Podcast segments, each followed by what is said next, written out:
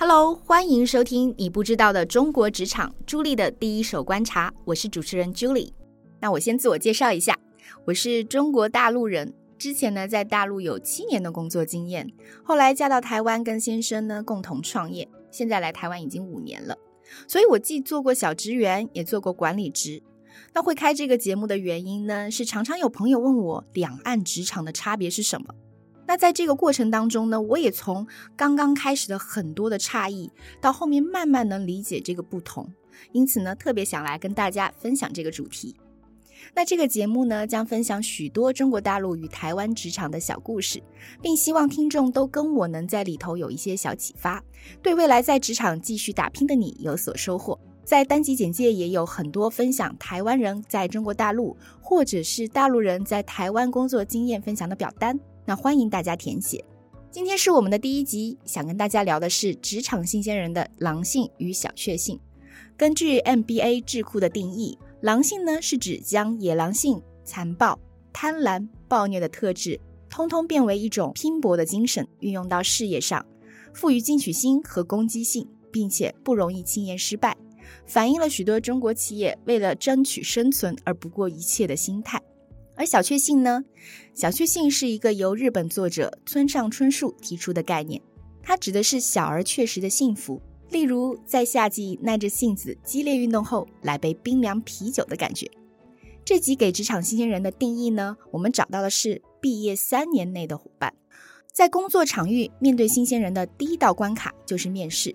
从面试式的回答会发现呢，其实2个地方的新鲜人有许多面向的不同。那这个部分呢，我会找几个来自中国大陆与台湾的新鲜人，回答几个面试中常被问到的问题。那问题分别是，请你自我介绍一下，你为什么想要加入某某公司呢？你的个人优势是什么？谈谈你的缺点，谈谈你的一次失败经历。如果我录用你，你将怎样开展工作？很有意思的是，回答问卷所提供的答案篇幅呢，中国大陆的新鲜人的平均篇幅是一个问题是1300字，那台湾新鲜人的篇幅呢，则是100字以内。当然，这样的问卷呢，算是随机采样，只能代表一部分的群体。其实我跟制作方看到这个问卷结果的时候，制作方觉得非常的诧异，但是我还挺能理解的，因为我在收取问卷之前呢，就有一些这种差异的预期了。那我们先来看看自我介绍会怎么讲。台湾版的自我介绍会这么说，我是XXX，我从XXX大学毕业之后呢，获得学士学位，深感自己的不足，又到某某大学进修硕士学位，硕士研究的主题是什么什么什么啊，我喜欢阅读、看电影和大自然接触。那我们再看看中国大陆版本会怎么讲。我叫XXX，对于个人经历呢，我用21来做一个总结。2的话是指工作以来我一直努力提升自己两面的能力，一个是整合行销的专业能力，另外一个是项目管理能力。除了日常工作有意识的去提升和加强，我自己也主动参加了一些课程和学习。15年的时候呢，我拿到了 PMP 项目管理专业人士资格认证。现在的话呢，是在职读港大 ICB 的整合行销传播专业。我希望可以通过不断学习的方式，让理论和实践有更深入的结合，进而更大程度的内化成为自己的能力。1是指工作以来，我的几任领导对我都有一个非常一致的评价，就是值得信任。我觉得这个是对我个人能力和责任心的认可，所以我非常的珍惜。以上是我对个人经历的一个简单梳理。我的工作经历呢，主要都是在商家侧、品牌方。所以我非常希望接下来有在大的互联网或是电商平台工作的机会，让我的个人履历更加丰富完整，在行业的最前沿、最快、最早的去接触或是经历最新的项目和概念。同时我很喜欢杭州这个城市，我对这个工作机会非常的向往。以上呢，就是我的个人经历的简要介绍，以及对自己未来发展的一个期望。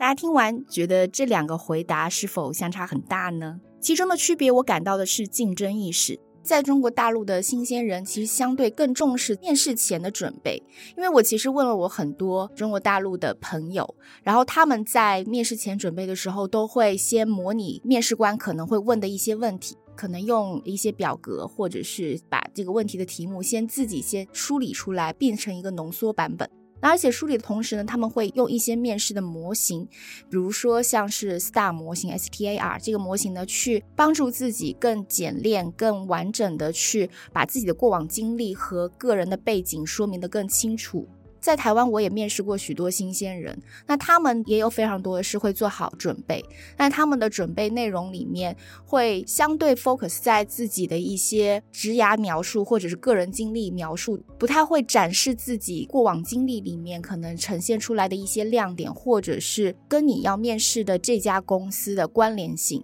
比较多的只是自己做了一些什么。那我觉得这是在面试准备当中，其实大家对于我多么的想要加入这家公司的那个竞争力，我就是想要进这家公司，所以我会更多的做好更万全的准备去参与这个面试的内容。我觉得这个是从面试准备的个人介绍当中就可以看出来的点。那因为时间的关系呢，我没有把中国大陆版本在讲自己过往经历的那一段呢播出来，但是他写的内容呢有在用 STAR 模型整理。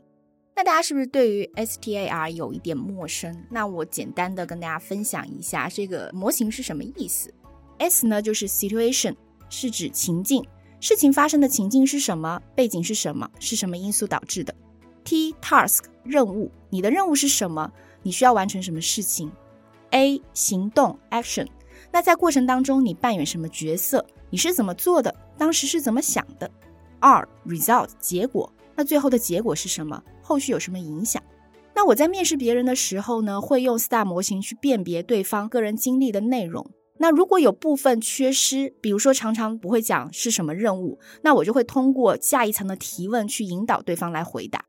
但是比较可惜的是，目前我还没有听到过完整的用 STAR 模型来介绍个人经历的候选人。那如果有这样的面试者，我会觉得他的逻辑完整性和面试的准备性非常的棒。那前面讲完了自我介绍，我们就来聊聊面试中怎么讲缺点好了。听台湾的朋友说，以前在推甄高中大学时，自传要写的缺点都是类似缺点的优点，也就是不暴露自己真正的短处。在中国大陆的话，我以前也会这样，就是年轻的时候面试，在讲一些看上去好像是优点的缺点，但是后来我被面试官指正出来说，你讲的这个缺点不是你的缺点，你可以跟我们分享更多吗？我就知道这不是面试官想要听的内容。那台湾会怎么回答？会这样说，因为我不善表达是我最大的缺点，反而让我更可以专注在环境观察与危机应对。过去在学校分组流程出现问题时，我总是可以因为长期默默观察而快速找到解决方案。那中国大陆的回答会是，我认为我的缺点是看问题的全局性跟系统性，在工作的实行和过程中，如何站在更高的层面，比如公司或行业层面，来更系统更有远见的考虑问题。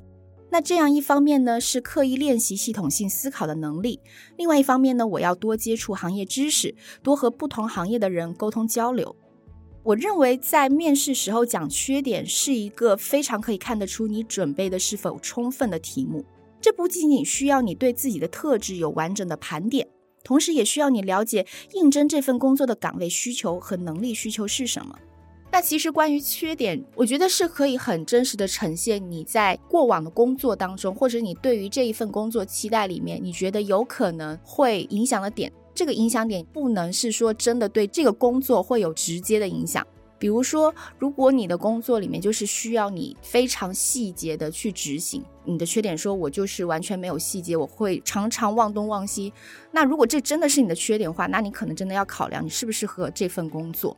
那所以我觉得在讲缺点的时候，你要充分理解这个岗位的要求和这份工作需要的能力项是什么，那在这个范畴考量之余，然后你再去思考自己的哪一些特质可能在这份工作的推进过程当中会是有一些边缘层面的影响，但同时它是对于你走到这份工作或这个岗位走到更高层面可能会是一个相对阻碍。那我觉得这个缺点其实在另外一块是在呈现你对这个工作的理解和思考，如果在面试官听到你在讲缺点的时候可以带入这样子的思考呈现的时候，他也会认为你有真正去了解和理解这家公司到底在干什么。那我作为面试官其实非常希望候选人真实的讲出自己的缺点，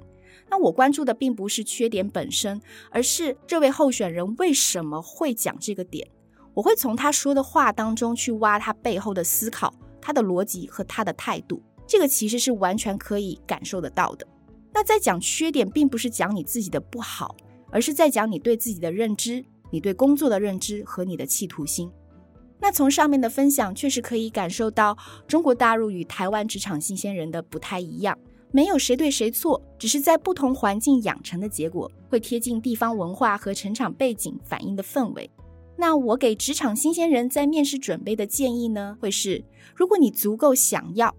这份工作，想要争取这个机会，那就做足功课准备，用尽一切方式去了解和沉淀。你的所有行为的结果并不是当下的结果，而是每个行为下你呈现出来的态度。不要去找标准答案，不要去套模板，而是真实的表达你自己的想法。我作为面试官，会看到你的态度多于你回答每个问题的具体内容。你不需要沮丧自己回答的好或不好，可能你认为的好真的不一定是好。如果面试官不再追问你这个问题，不代表你过了关了，而是更有可能是他觉得这个问题挖不到你的真心话，所以他想要从其他问题上面去挖了。好啦，今天第一集职场新鲜人的狼性与小确幸就到这里告一段落。喜欢我们节目的话，欢迎给我5颗星并追踪我的节目。我是 Julie， 我们下次见咯。